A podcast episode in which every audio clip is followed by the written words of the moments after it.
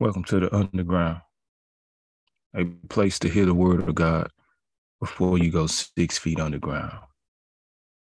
Where the word of God takes you to places, places like the unseen, places where it's void in your life, places where darkness has covered you, where the foundation is being laid, where growth is happening where the seed of God's word is being sown, where repentance starts. It's the underground. And who am I? I'm just a voice of one calling out saying, Repent, for the kingdom of heaven is at hand. Matthew 4 17. From that time, Jesus began to preach, saying, Repent, for the kingdom of heaven is at hand underground. Psalms 142.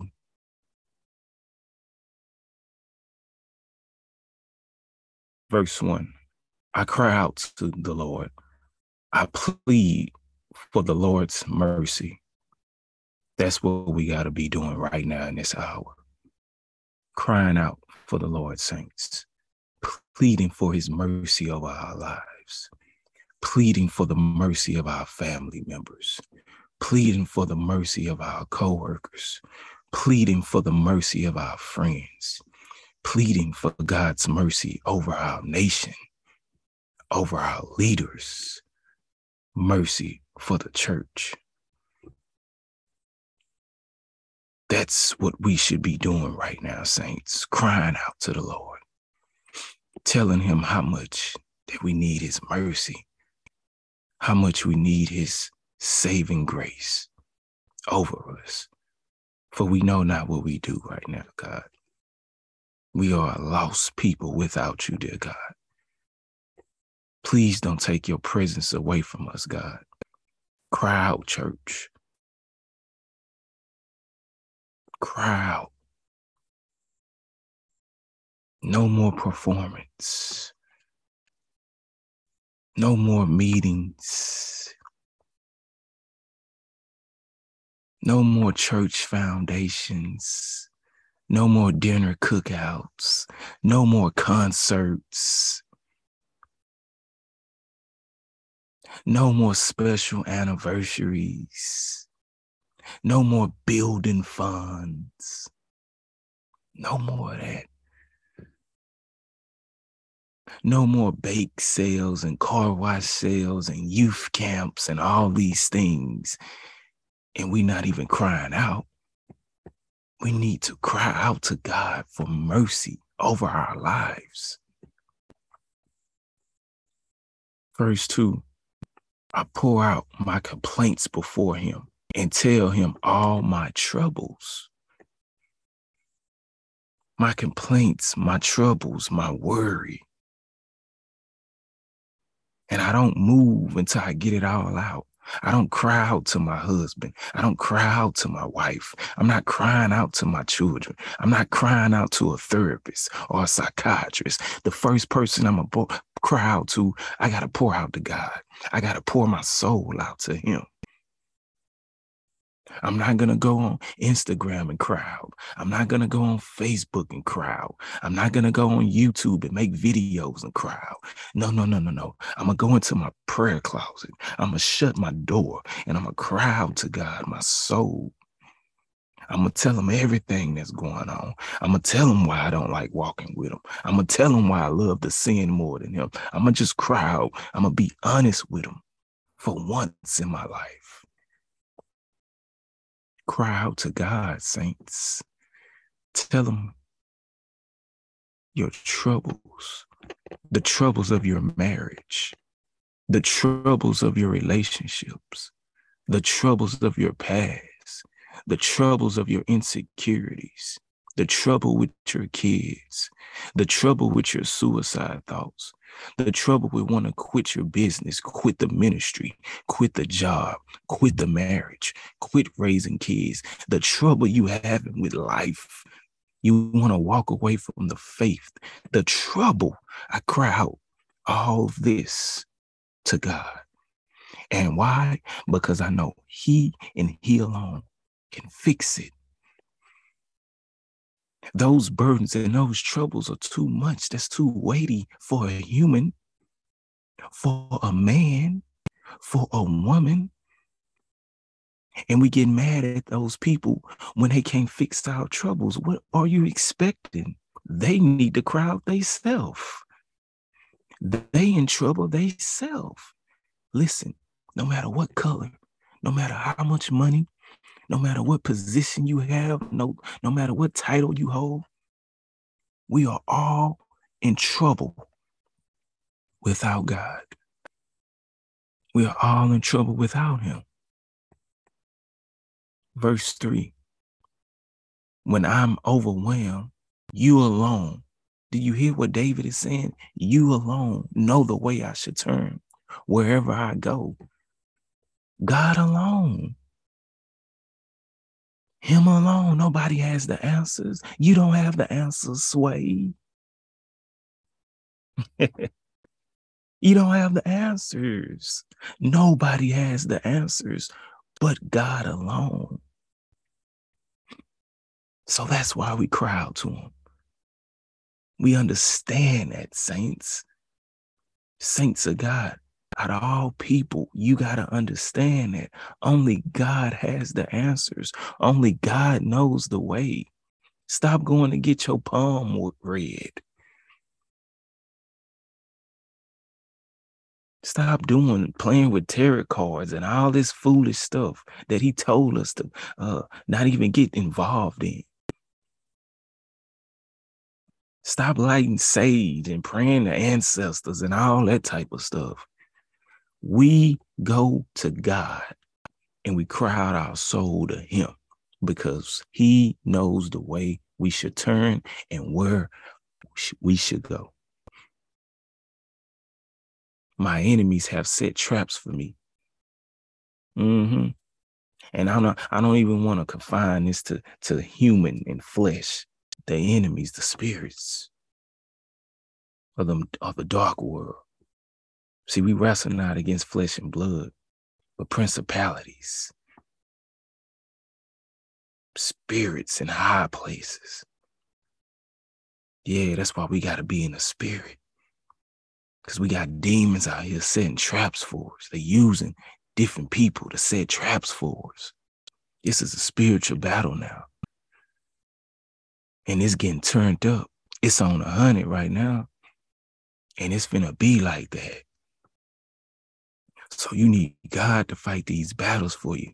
You need God to show you where these traps being set up at. Verse 4 I look for someone to come and help me, but no one gives me a passing thought. Some of you feeling like that right now. Some of you locked up right now. Yeah, the judge then locked you up, threw away the key, huh? Yeah, you 30, 40, 50, 60 years. Man, I feel for you.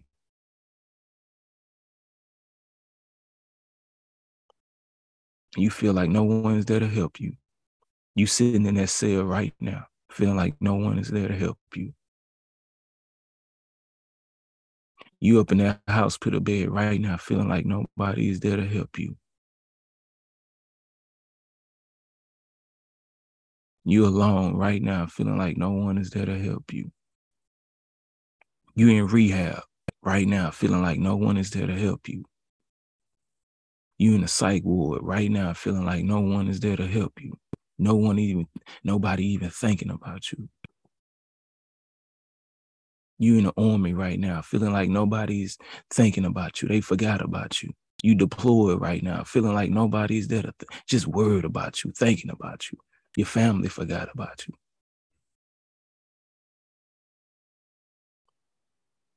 And let's go ahead and get get close with it. You laying next to your husband, feeling like nobody's there thinking about you. You laying next to your wife, feeling like, hey, ain't nobody here thinking about me.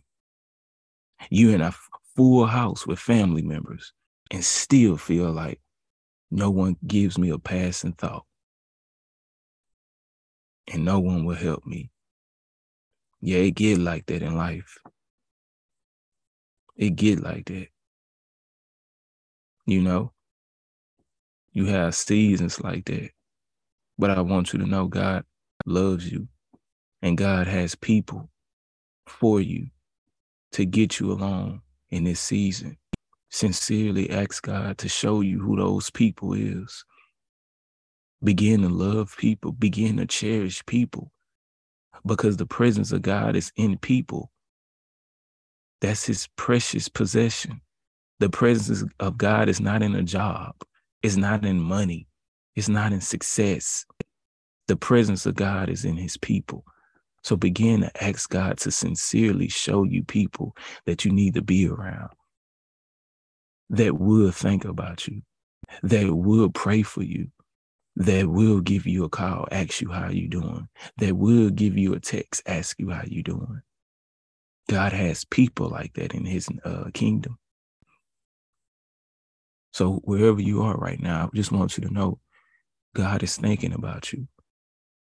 God is thinking about you right now. Go talk to him and cry out and pour out your soul to him.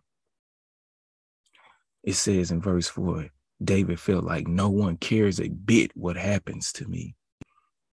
No one cares.